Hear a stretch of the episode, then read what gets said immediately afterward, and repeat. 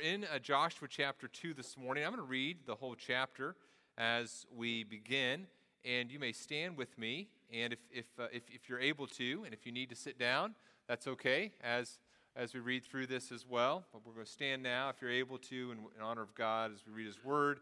And again, uh, feel free. In fact, I may uh, halfway through let you know. You can, you can sit down, I'll read the rest.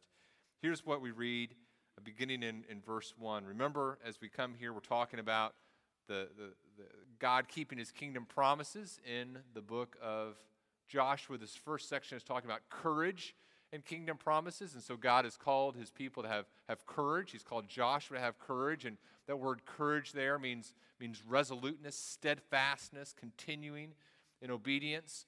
And in this section, as we talk about courage and kingdom promises, we're going to be seeing the ways in which God enables his people to have courage, to be steadfast. And um, we'll begin here in verse 1 of chapter 2 of the book of Joshua.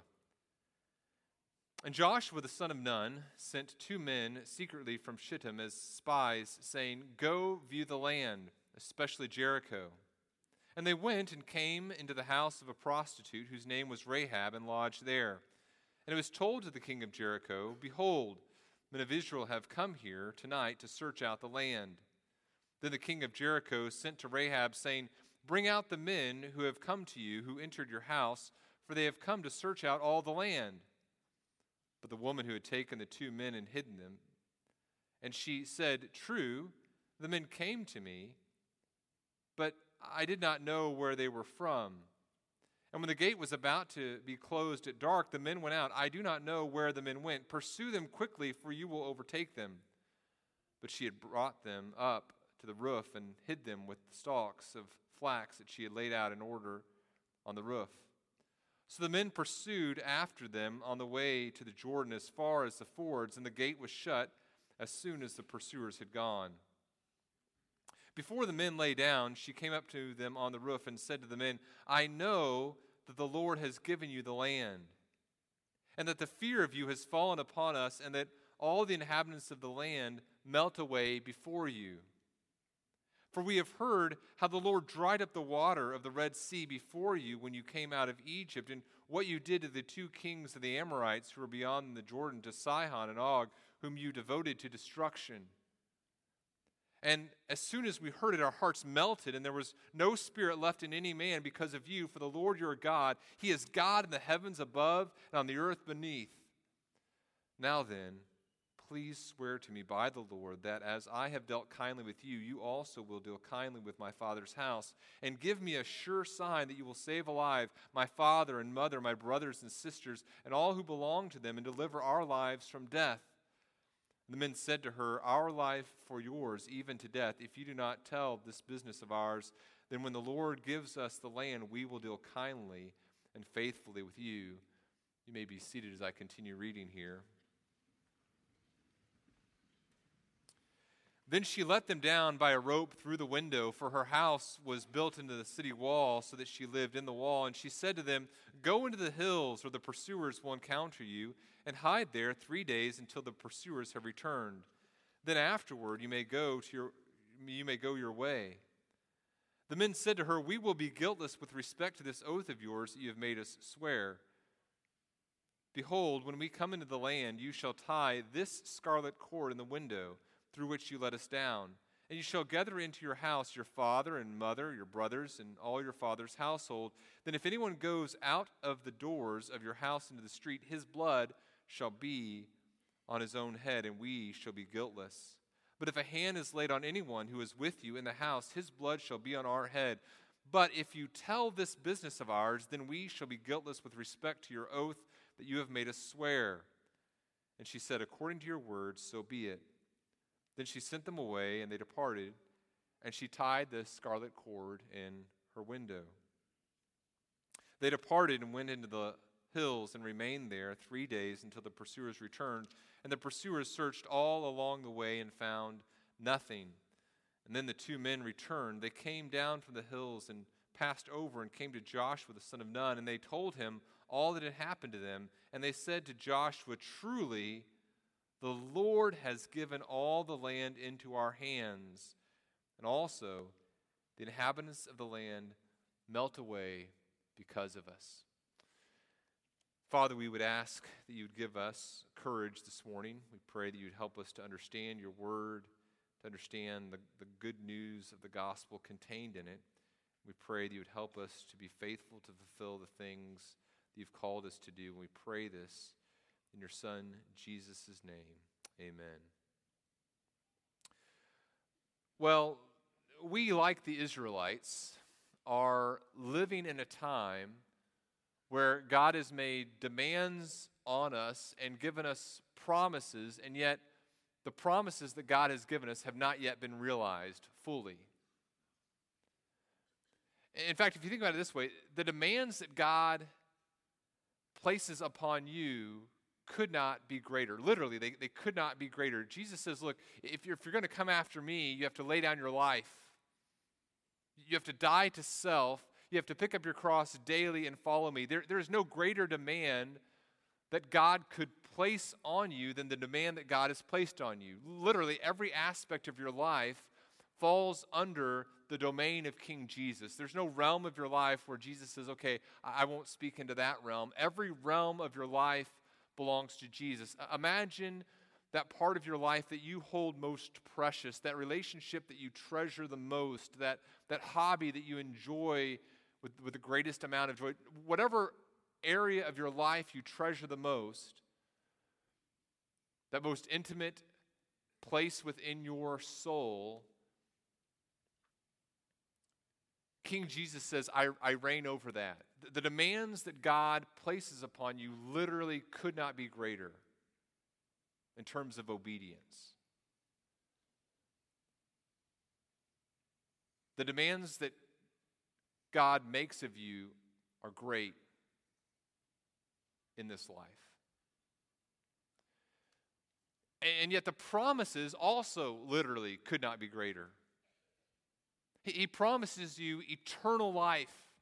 He says, I'm going to allow you through, through faith in my son Jesus Christ and his per, because of his perfect obedience, his death on the cross and resurrection, you place your faith in him, you make him Lord of your life. I, I'm going to I'm going to allow you to live for eternity. I am going to give you joy beyond your comprehension. I'm going to allow you to live in relationship with me forever. The promises that God makes to you could not be greater, and yet simultaneously, the demands that He places upon your life also could not be greater. There's nothing greater that God could ask of you than that which He has asked of you. Absolute, total, complete obedience, promising absolute, total, complete joy. I think it's a fair question. In fact, even a question that Scripture calls us to ask Will God be faithful to fulfill the promises that He's, he's made to me? Can He fulfill those promises and, and will He fulfill those promises? It's a question that we see that Scripture gives us encouragement regarding the answer. For example, Ephesians chapter 1, listen to what Paul writes he's just talked about how God should be blessed and the amazing thing that God does in, in bringing about salvation in our lives. And then he says, In Christ, when you heard the word of truth, the gospel of your salvation, and believed in him, so that, that moment you believe the gospel, the good news, you believed in him, you were sealed with the promised Holy Spirit, who is the guarantee of our, our future inheritance until, until it happens, until we acquire possession of it to the praise of his glory. And then Paul talks about how he, he praises God and praises praise for them, giving thanks for them. I say, I pray, Paul says, I, I pray that the God of our Lord Jesus Christ, the Father of glory, may give you the spirit of wisdom and of revelation, the knowledge of Him, having the eyes of your hearts enlightened, that you may know what is the hope to which He has called you, what are the riches of His glorious inheritance in the saints, and what is the immeasurable greatness of his power toward us who believe, according to the working of his great might that he worked in Christ when he raised him from the dead and seated him at his right hand in the heavenly places. Paul's saying, Look, I want you to grasp the nature of what God has promised you in the future. And I want you to think about the immeasurable power that God has, a power that was demonstrated in, in the present in his salvation of you, and the power that he worked in bringing Jesus Christ back from the dead. Paul says, I want you to contemplate the power of the gospel in the present so you can understand the power of the gospel in the future, that God will fulfill the things he's promised of you. In other words, as you think about what God has called you to do now, as you think about the incredible demands that God has placed upon you in love right now, calling you to su- submit your entire life to Him, God says, I want you to know, I want you to see the power at work now to give you hope that what I'm telling you to do is going to yield fruit of, of eternal glory as I fulfill my promises to you. Have courage, in other words, right? In this text, remember, Joshua has been called to courage. There are, are things he's going to have to do in the present that are, that are difficult. And there's promises that God has made about the future that are, that are grand. And in, this, in this text, God reveals some of his power to Joshua and the people in, in the present so they can have hope that he's going to fulfill what he's promised to do in the future. Here's the main idea that I want us to, to think about as we look at this text the power of the gospel in the present, the power of, of God's good news in the present, gives us courage as we anticipate the power of the gospel in the future. The power of the gospel now in the present, the power of the, the gospel working in our lives and the lives of other people and the lives of the, of the world that the power of the gospel now gives us courage, gives us steadfastness. It allows us to be resolute in being obedient to the things that God has called us to now here in the present because we have encouragement as we anticipate the power of the gospel in the future. If God is powerful in his gospel now, we believe that he will be powerful in the gospel in the future. If God does amazing things through the good news of his son Jesus now, we believe that the things that he said are going to happen in the future will happen. So let's, let's talk about this text and see some ways that it helps us meditate upon the power of the gospel and different aspects that we see in the text that help us see the present power of the gospel, how the, the gospel is powerful in the present. And here's the first one, and it may not make intuitive sense to you at first, and so we'll walk through the text a little bit. But the first thing we see here is we see the present power of the gospel is seen as the world rejects it. As the world rejects the gospel message, we see that the gospel message is powerful. We see the, the power of the gospel in the present as the world rejects it. You say, well, Daniel, what in the world does that mean? How is that the case? Let's, let's look at the text. Joshua begins by sending these, these two spies to go into the land. And as, as you see him do this, there might be a little bit of tension. Remember the last time in the book of Numbers that spies were sent across the Jordan River? It didn't go very well. Twelve spies were sent in, ten spies came back with a good report, two spies, uh, ten spies came back with a bad report, two spies came back with a good report. Joshua, maybe, maybe he just does the math and just sends two spies this time. Uh, and they, they go into the land. And also, they, they go from an area in which there have been some, some terrible immorality committed with the Moabites before. So, as, as the story begins, there's a little bit of tension. How is this thing going to go? But we see that some good things are going to happen here. The spies go into the land, and they go specifically, Joshua tells them to go to Jericho. Now, what is Jericho? Jericho, about this time, would have been a, a city. In fact, it was one of the oldest cities that we, we know about, one of the oldest places of human habitation that we're, of which we're aware. There's this, this city of several thousand people in Joshua's day. It was an area with kind of some of the, the battlements and stuff. It was an area that kind of had about as much territory as, well, imagine the, the farmhouse and the counseling center and our church building. Kind of take those buildings together, and that's about the size of the city of Jericho, several thousand people living within the walls, and then you know some, some people kind of living in the surrounding area who would have at this point maybe have gone to Jericho for safety, at least by the time you get to Joshua chapter 6. And as you think about the city of Jericho, what's, what's the thing you think about? The walls, right?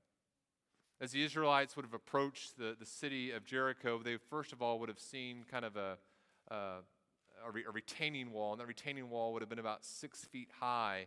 And then there would have been a, a wall on top of that, about six feet wide and maybe 20 feet tall. And then there'd be a, kind of beyond that wall, there'd be a little embankment going up and then a wall on top of that. And so, in other words, if you were kind of standing on the outside of the retaining wall, looking up at the walls of Jericho, it would be some 40, 50 feet in the, in the, in the air to the top of that wall. It was a, a massive structure for that region. So the spies go into the city of Jericho. They go and they mingle among the, the several thousand people who are there. And it says they go to the house of Rahab. Rahab's house probably served as an inn or tavern. She's a prostitute, part of the immorality that characterizes the Canaanite world, right? Remember what happened in the book of Leviticus? What God said about the, the evil, the immorality of the Canaanites? Remember, he says in verse eight, uh, chapter 18, verse 24, he says, to his people, Don't make yourselves unclean by any of these things. He talks about all the types of different immorality. For by all these things, the nations that I'm driving out before you have become unclean, and the land has become unclean, so that I, I, punished its iniquity, and the land vomited out its inhabitants. But you shall keep my statutes and my rules, and do none of these abominations, either the, the native or the stranger who so, sojourns among you. For the people of the land who are before you did all of these abominations, the land become unclean. So here's Rahab and, and she is a Canaanite, and she represents the sexual immorality for which God says he's, he's removing the Canaanites from the land. Now, as the spies go into the city, opposition is encountered. Now, we, we don't know how the king of Jericho finds out that they're there, but someone tells him, and he sends messengers to Rahab, and they tell Rahab, Bring out the men who've come to you, who entered your house, for they have come to search out all the land. In other words, somehow, and, and, there's a lot of knowledge, we don't know how the people got it in the story. We don't know how Rahab is going to say the things that she says here in a few verses. We don't know how the, the king finds us out. We don't, we don't know how they know these things. But they recognize, they've, they've heard the story of the Israelites and they have at least some inkling of the gospel promises that God made to Abraham 400 years previously.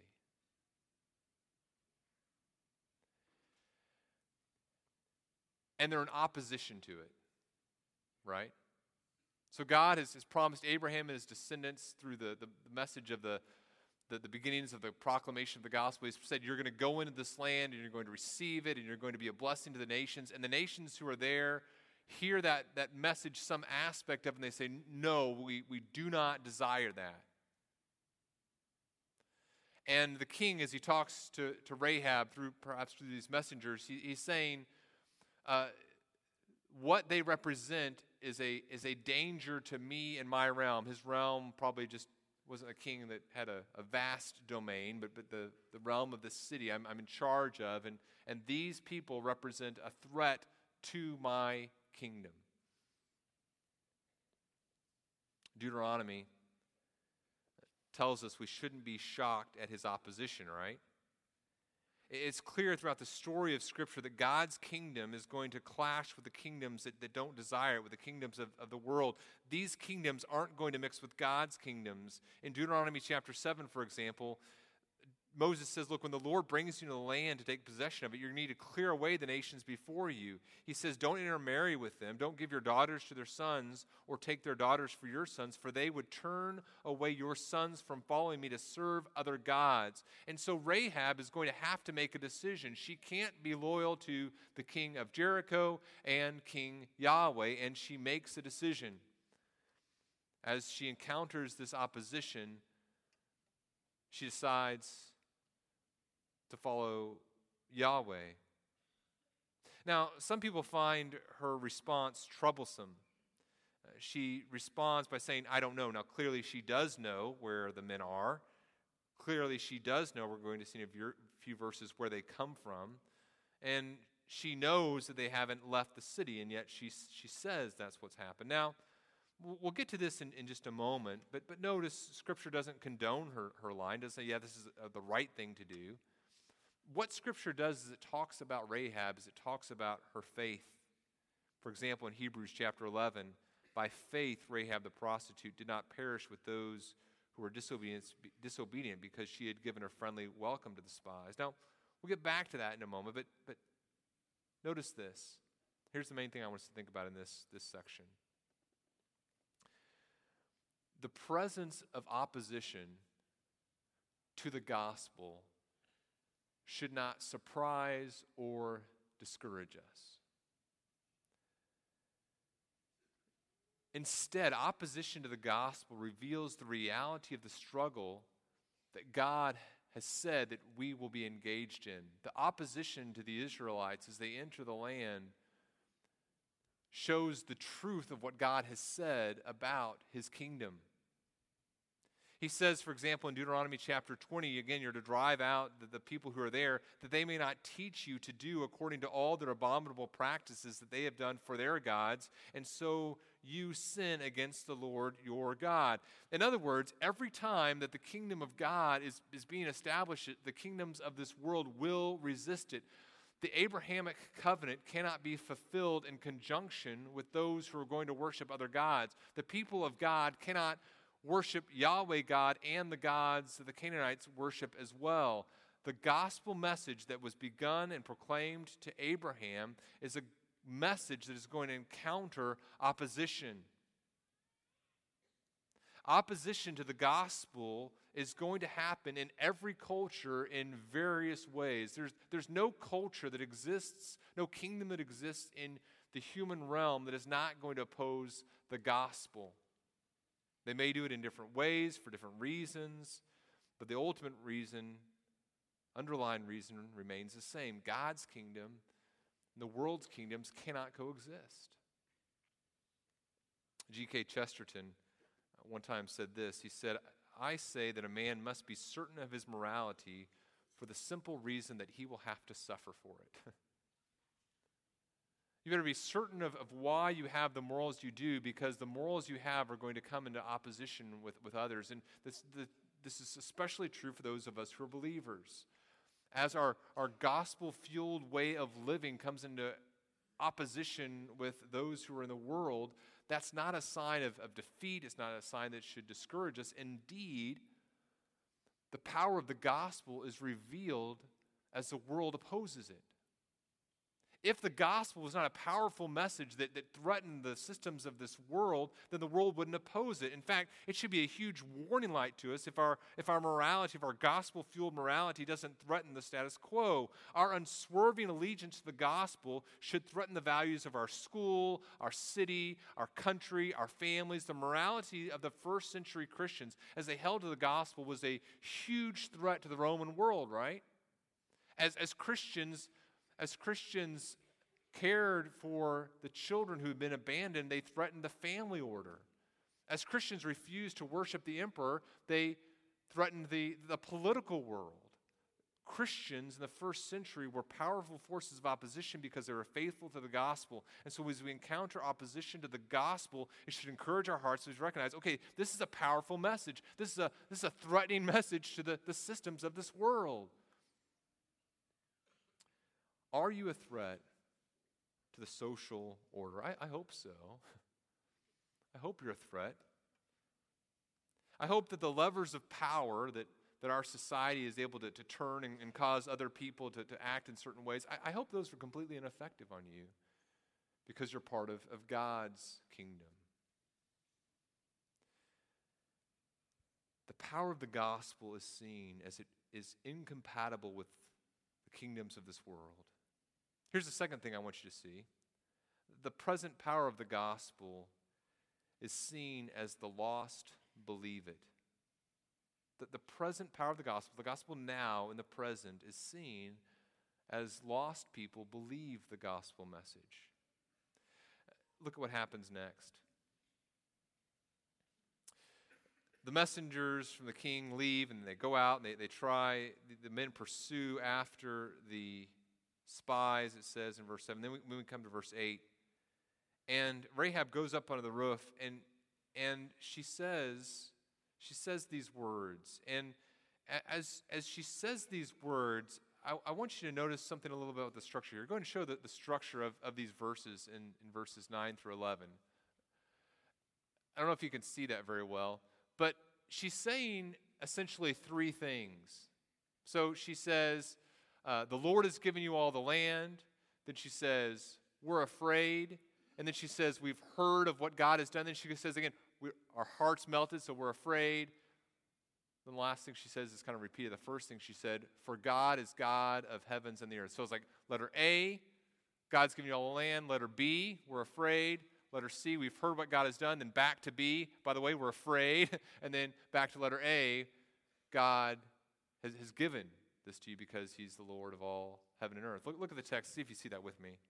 So she says in verse 9, by the way, the things that she's saying here are, are amazing that she is able to articulate these truths. These are, these are truths, some of these are truths of special revelation that she just couldn't have, have figured out on her own. She's had access to some sort of gospel proclamation, some sort of understanding of what God has promised to Abraham. So look at verse first part of verse 9. This is God's sovereign power. She says, I know. So remember, she said some things earlier uh, to the king of Jericho I don't know. I don't know where they came from. I don't know where they went.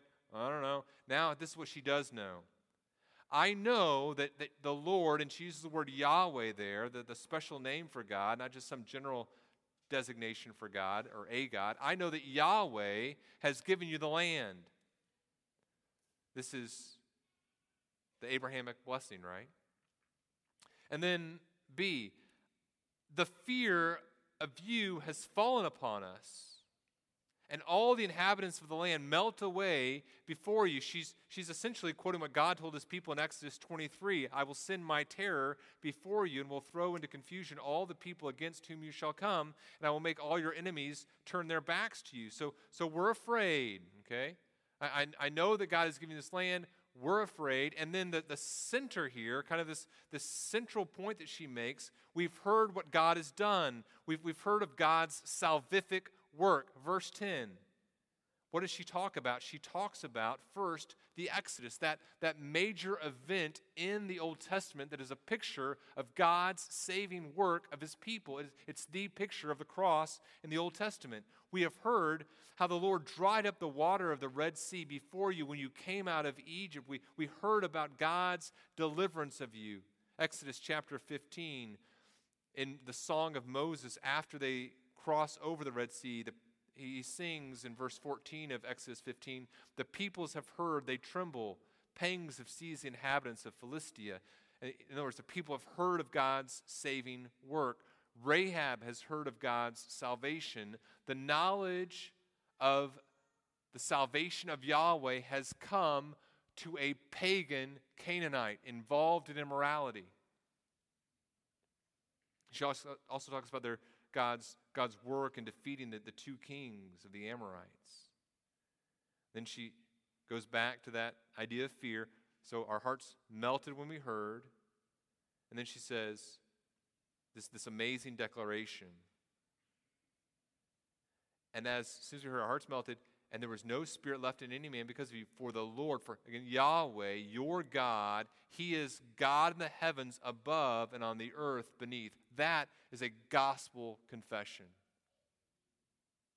I, have heard, we, we've heard.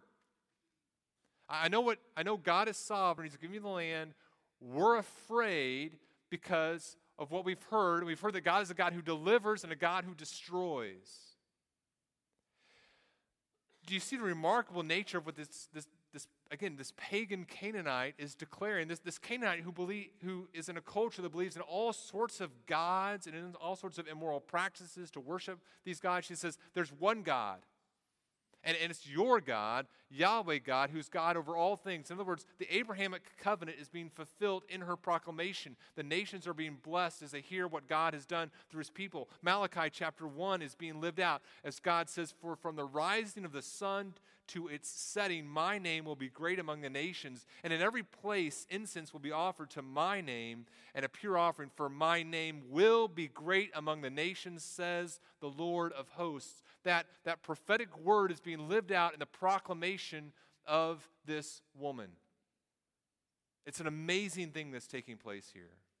And what is, as she declares that, that, that gospel truth about God's salvific work, what does she say to what she, in response to what she knows? She says, I know that God is a God who destroys the wicked and saves his people. Therefore, what? Save me. I want to find deliverance through him. She says, Save me. Save my family. I believe that this, this passage here in Joshua 2 does a couple things. I, think it's, I think these verses are the key to understanding what's happening here in Joshua chapter 2. I, I told you the text doesn't commend what Rahab does to the lie, right? It, it doesn't say, hey, great, great thing to lie there. And, and a lot of people get really hung up over that portion of the story, really disturbed by it. But notice, Scripture doesn't condemn her for what she did either.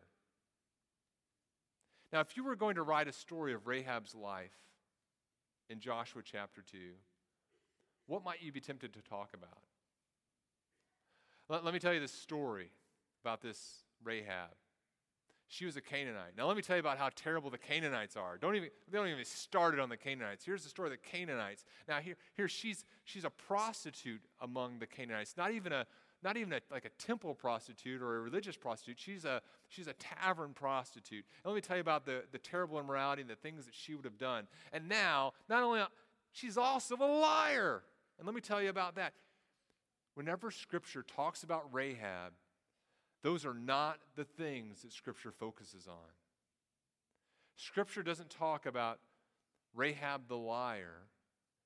Whenever Scripture talks about Rahab, it, it, focuses on God's salvific work of her and it talks about her confession of faith and her faith in Yahweh.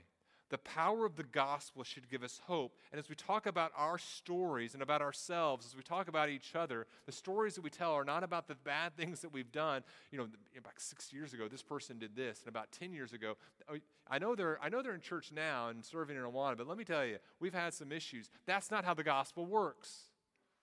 The gospel celebrates the power of, of God at work in our lives.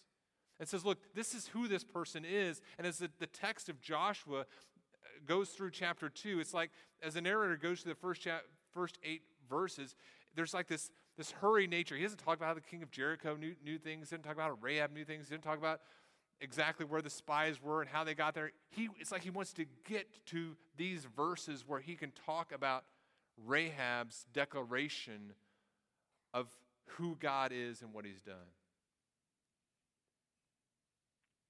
That's the story of Rahab. That's the power of the gospel in the present. The power of, God, of the gospel in the present is that it transforms lives now as we hear the gospel and respond to it. As we call out to God in our sin, save us, and He does.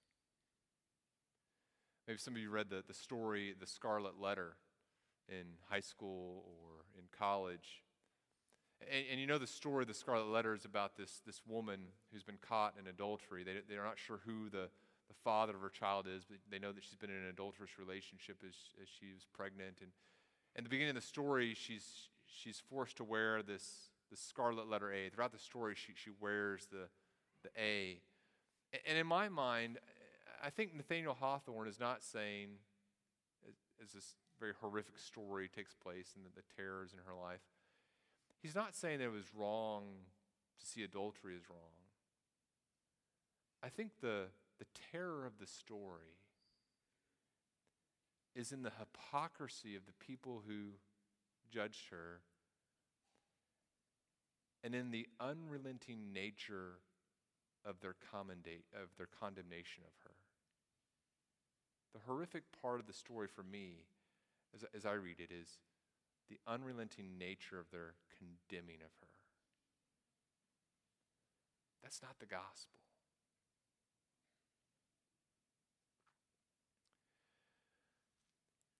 Without the gospel, the stories of each of our lives would, would be horrific.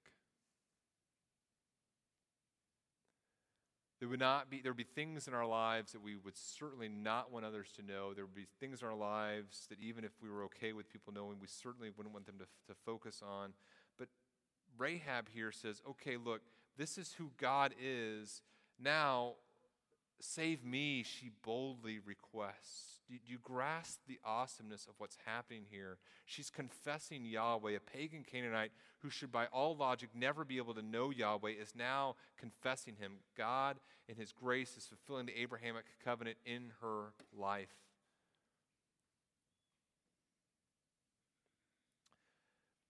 God has made great demands in our lives. Could not be greater.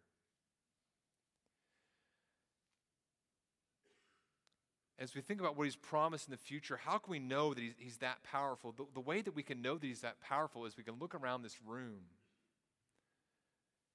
and we can look at one another. I mean, you know your neighbor, right? and we can say, man, we do not deserve to be in this room in relationship with God right now through faith. Most of us in the, most of us in this room, I'm guessing, aren't even part of, of the, the Jewish ethnicity. I mean, we, we are those who have been brought into this, this, this promise that God made to this Hebrew 4,000 years ago. The fact that we are able on a Sunday morning to gather together and celebrate our participation in the Abrahamic covenant, that is a miracle.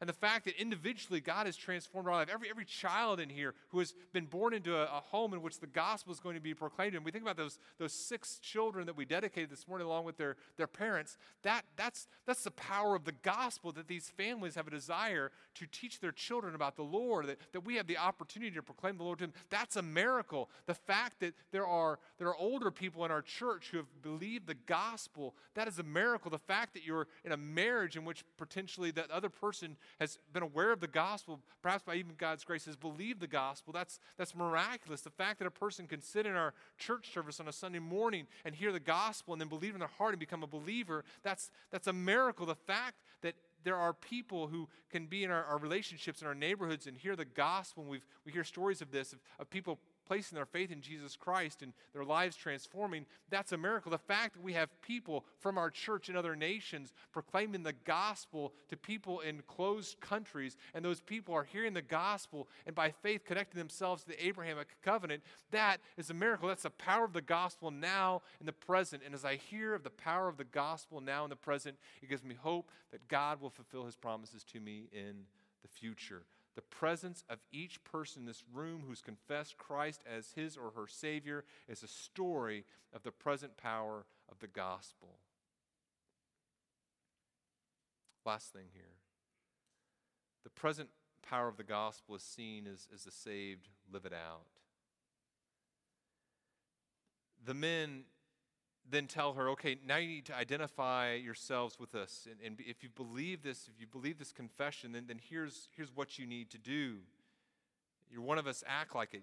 Be loyal to us. That's in verse 14. And then Rahab indicates that what she believes, what she's claimed is true. In other words, she continues to, to exercise obedience in regards to her faith.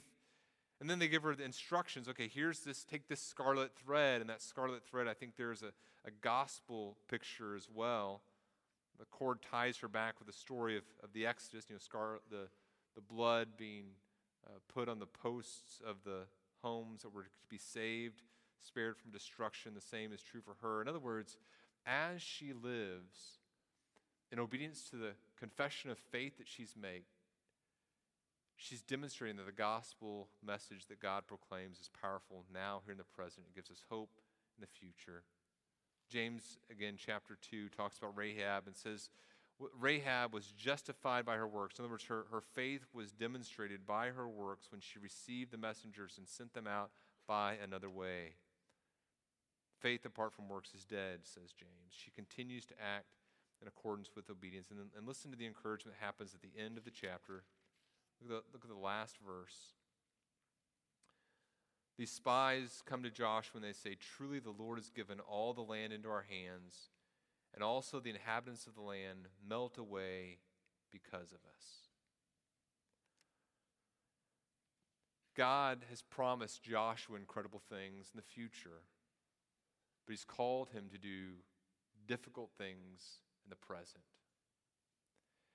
And the story of Rahab that the men relate back to Joshua is an encouragement to Joshua as he sees God's power at work in the present.